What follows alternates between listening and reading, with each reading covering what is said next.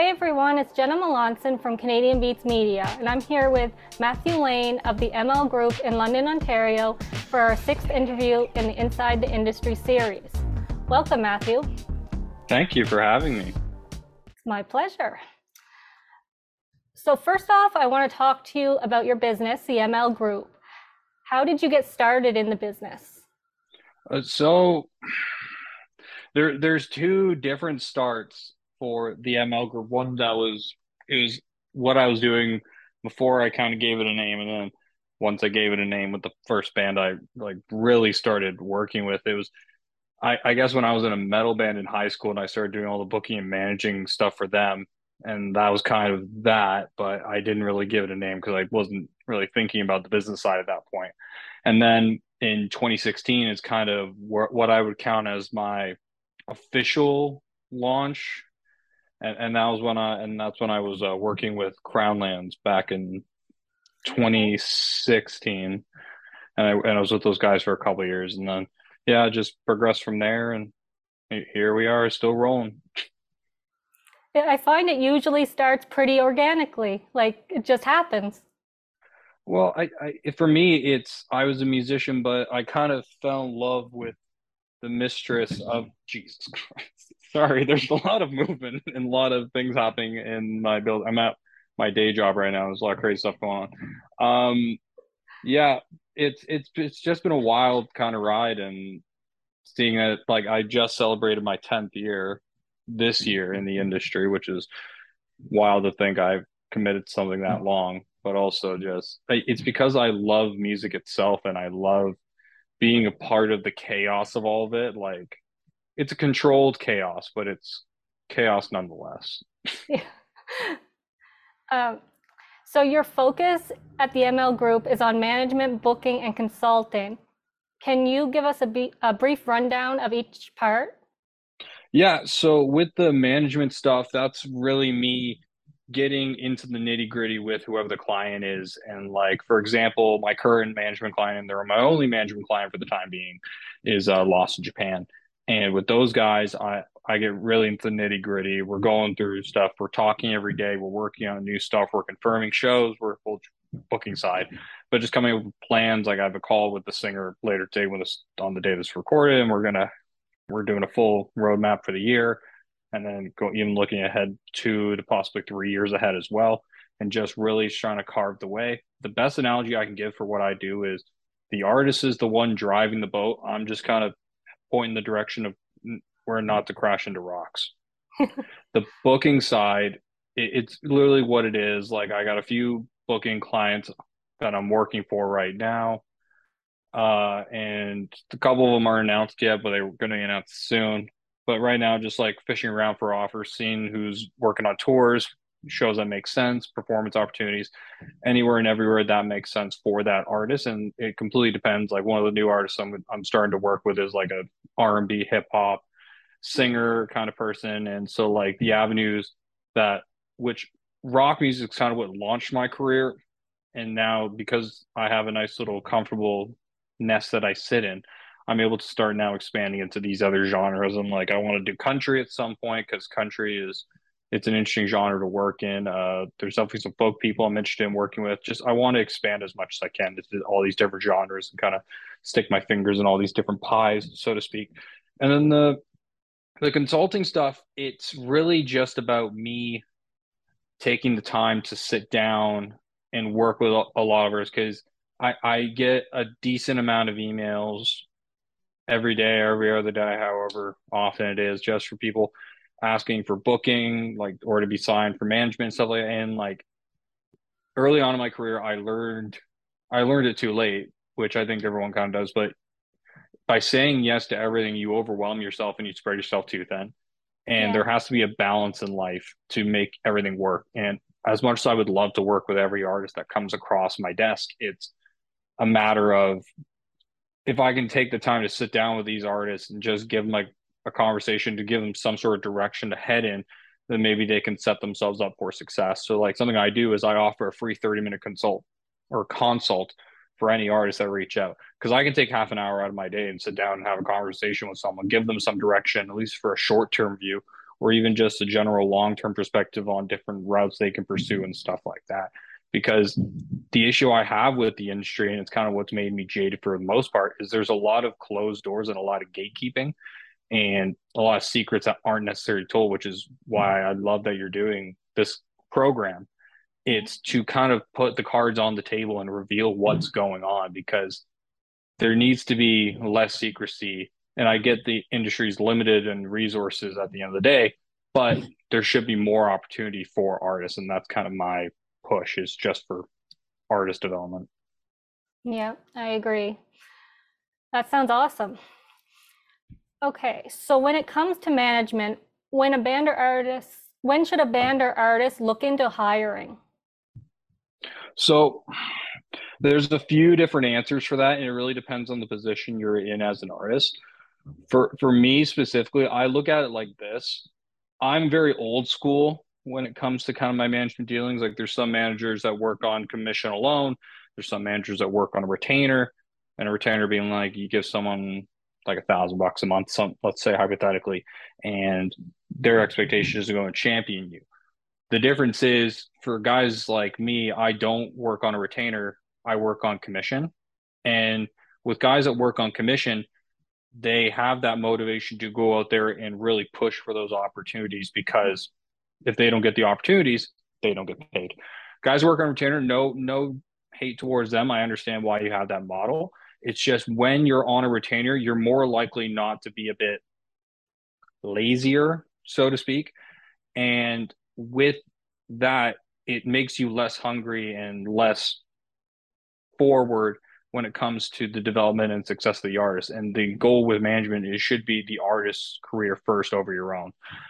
For bands and artists, I would suggest really if you're able to do everything yourself, you can. There's resources for everything online.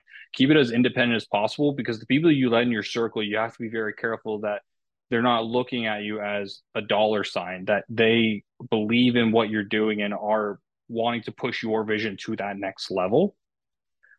And the time to look for management is when you feel you have an infrastructure in place, because the biggest thing that agents, managers, record labels, any industry is looking for is infrastructure. So, do you have a general system in place that you're managing your band's image and career? Do you have a good enough booking motivation in place that you're getting yourself some decent shows? Are you marketing yourself correctly? Are you consistent with your merch sales? Are you tracking all your merch sales? Are you tracking costs? Are you you have to keep all these things in mind when you build an infrastructure because as much as it is banned, there also has to be a side of it where the business is in fact there because a lot of managers, agents, record labels, they don't want to build that infrastructure. They want the infrastructure already in place so they can just add on to it. Mm-hmm. I know it was kind of a long-winded answer for that question. No, but, but I covered everything. Yeah. Um, when booking, is there a certain criteria that should be met before someone tries to book a gig? Um, yeah, I I would say even if you're at the very very beginning of your career, the music is everything. The music is the fuel for the project. The music has to be there and has to be solid. And you have to have a solid set and a solid live show. When it comes to the live show itself, you need to be loose, you need to be comfortable, you need to be relaxed, you need to be enjoying yourself. Because if you're on stage and it's either you're nervous or you're timid or you're you're just not showing that you care. That comes across very clearly. Audiences are not stupid. They understand what you're there for just from the appearance. And that goes for any level of art you can tell when a major festival headliner doesn't care about the audience and it's just apparent. For when you want to pitch yourself it's and here's the other thing and back to the gatekeeping for a sec. Like obviously lower level shows you'll have an easier time getting in because you're playing 60 to a few hundred cap rooms with other smaller bands in a similar position. So there's a bit more flexibility and openness in that group.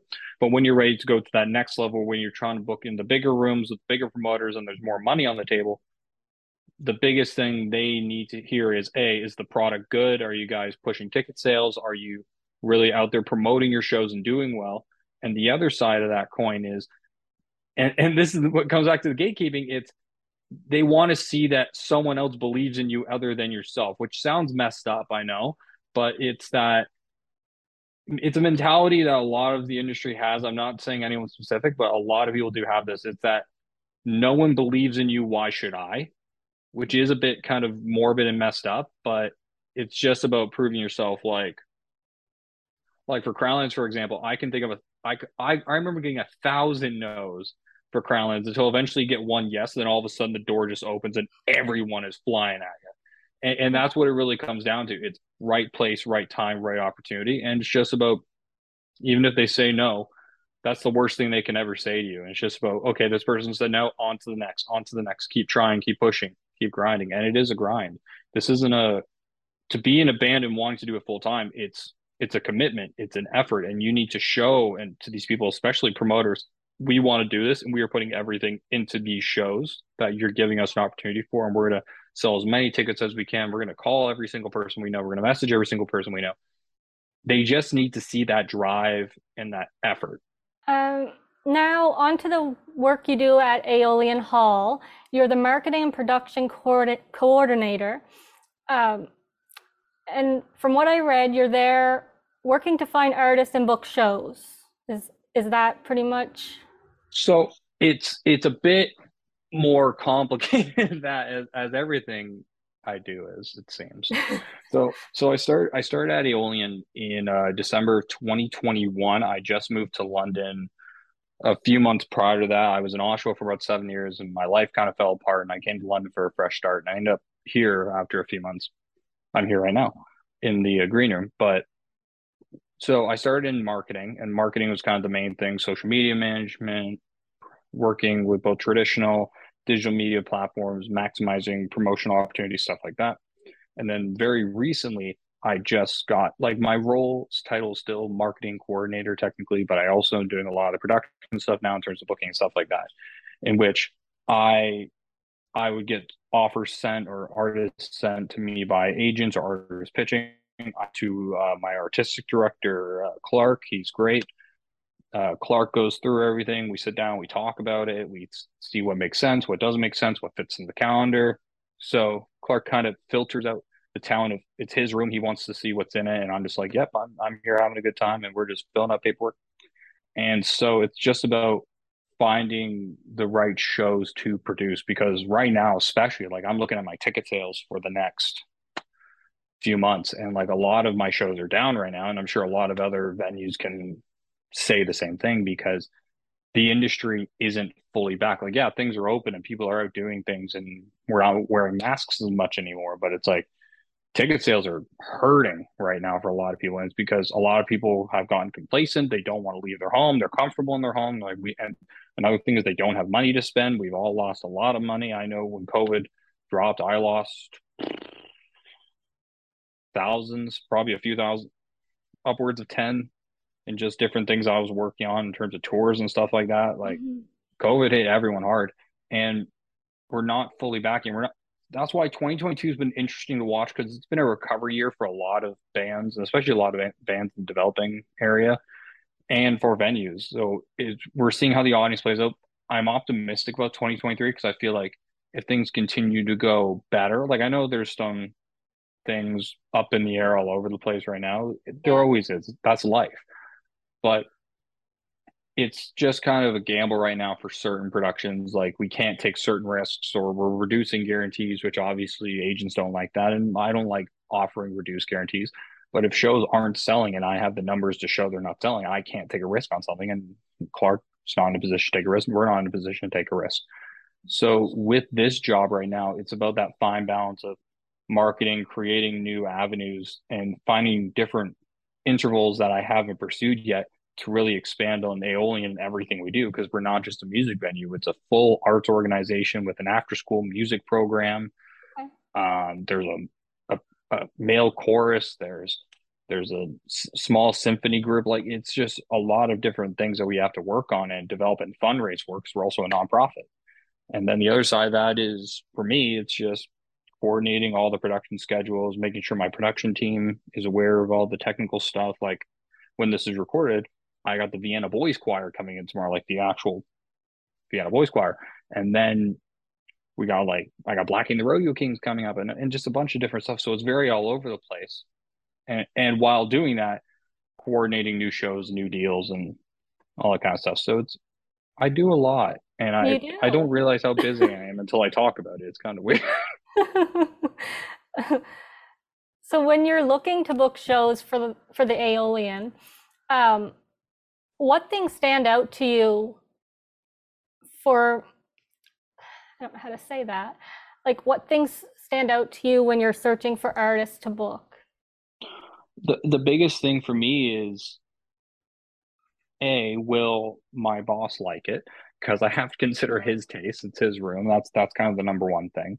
Um, the other thing for me, even before that, is can I imagine them in this room? Because the Aeolians, it's a smorgasbord of music and shows because we we produced all sorts of different things: choral, classical, jazz, rock, country, folk, blues, anything you can think of. The Aeolians probably done at some point or another, and it's just about finding what makes sense and what makes sense in the area. Because don't get don't get me wrong, we're getting tons of people reaching out to us, and like we just had the Folk ontario Music Awards, and I had a bunch of different people coming up to me asking about getting booked. I had, I know my boss got a bunch of people asking him about getting booked, and it's like we can't say yes to everybody because not everybody can sell tickets, can push in that in this area. It's a different area of London. Um, it's a tough market right now. Like there's all these factors that we have to consider, and the biggest thing is we we want to support development and artistic creation, but there's the other side of the coin, which a lot of artists don't fully consider, which is venue costs. Because if a show isn't going to make money, then it's kind of hard for us to justify putting a show on if it's only going to cost money. Because and that and that's the thing, and I don't blame the artists for not thinking of that side. They're not supposed to. They're the artists. They they're here to create art and create music, and that's a wonderful thing. However, it's that counterpoint of does this make sense for this venue for this time of year the season the market? Are people going to be in town? Is there a holiday on that weekend? It's mm-hmm. there's just so many factors when you consider a book especially as, like if there's an arena show budweiser gardens is doing it. Like if i have a crooners jazz night and all of a sudden michael bublé is doing a show down the street in the arena i'm not really going to probably book a crooners jazz night because all those people are, are going to go see michael bublé Mm-hmm. Like it's just it's just stuff like that. It, it's meticulous, but it's just there's a hundred factors that always have to be considered. Yeah. In the new world of 2020, 2022 and beyond, what would you say is the best way to promote an upcoming show or new release? Uh, that's the thing. It's it's a mix. I do a mix of the old and the new when it comes to that. And when I say old and new, I'm referring to traditional media and digital media. So with traditional media, a lot of it is dying, yes, slowly, but it's a lot of it's still there. If you're looking, it depends on the demographic you're trying to reach for the show. If I'm doing a show that's aimed towards an older demographic, I'm going to go pursue the avenues that older demographics go to print, radio, magazines, um, online email newsletters obviously like social media and going back to digital social media ads aimed towards those demographics on platforms that those demographics use.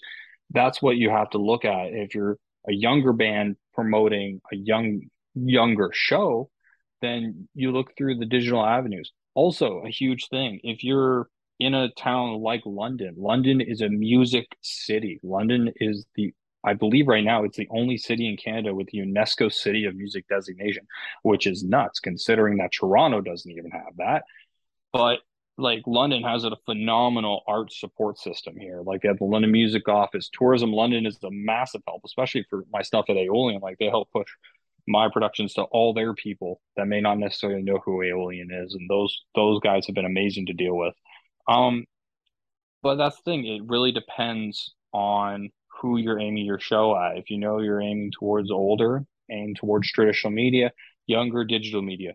And as free, as much as I know everyone's sick of hearing it, TikTok. TikTok's a thing. TikTok's crazy. TikTok's changing their algorithms constantly and messing with the views and all that kind of stuff. But it's creative. It's different. You just got to try and stand out, especially on a platform like TikTok, where they're looking for individuality in a mass age of bunch of people all uploading different things or the same thing at once and it's just trying to stand out and be a diamond in the rough if you will yeah definitely What three tips would you pass on to artists or bands on how to maintain engagement on their social media, even in their downtime? Three things. Oh, I can give a hundred things for that. But so three three things. The first thing is consistency.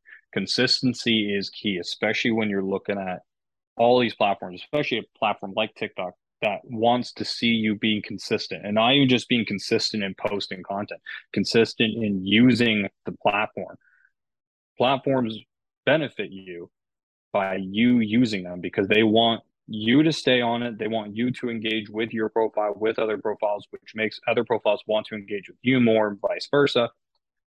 Um, the other another point would be originality, standing out, adding personality and authenticity to your content because the best thing that any artist can do at any level is run your own social media. Because when you have someone else doing it like you have a label person that's your social media manager and they're just posting the generic stuff you lose that personal connection with audiences and that's what's going to build your career and give you longevity in the long run. Because that personal connection with someone is going to have them come out to every show that that's in their town. It's going to have them buy merch. It's going to have them want to support you because they feel they have that connection to you. And that's going to be make or break for most if not all bands especially right now when the industry is being very selective on who they want to bring into that upper echelon i can't talk today of artists that are like that are getting these huge advances because everyone's losing money and no one wants to take the risk. So you need to be able to stand out and show that you have that potential in that next area. And then I say the last thing honestly is there's too many things. Honestly, just having strategy. Strategy is probably the third other biggest thing I can think of because it's so easy to have three weeks worth of content planned. You can literally, there's apps online like Hootsuite. I use Hootsuite for Aeolian stuff. It's amazing because all I got to do is obviously you have to make the graphic or content, which can be anywhere between two to five minutes, depending on the complexity, or even more than that if you're doing really complex, but that's totally dependent on the creator. And then you can just literally throw it into a scheduler and just say, okay, I need to schedule at this time hitting these platforms with this caption these hashtags and all that kind of stuff. And you just set it, forget it. And it automatically does it for you. And then it just puts it out and you can have consistency. And also, like I said, the internet's an amazing resource that has tons of awesome stuff for free. It take the time, Google it, build the research. All you got to Google is literally peak times to post on social media platforms for these demographics. And you will find those that information for you to input into your social media calendar and you can develop your platform and just be consistent, be consistent, be consistent because, and that's the thing, you gotta be consistent, but it, the content has to be different enough per post to keep people engaged because you can't just post the same thing every day. But yeah. yeah, those would be the three things that I can initially think of. I think that's great. Um, so I want to thank you for joining me. I think this has been very informative. Uh, is there anything else you wanted to say to the listeners, viewers? Um, life is short. Have fun. Great advice. Okay, I'll see you next time. Thanks, guys.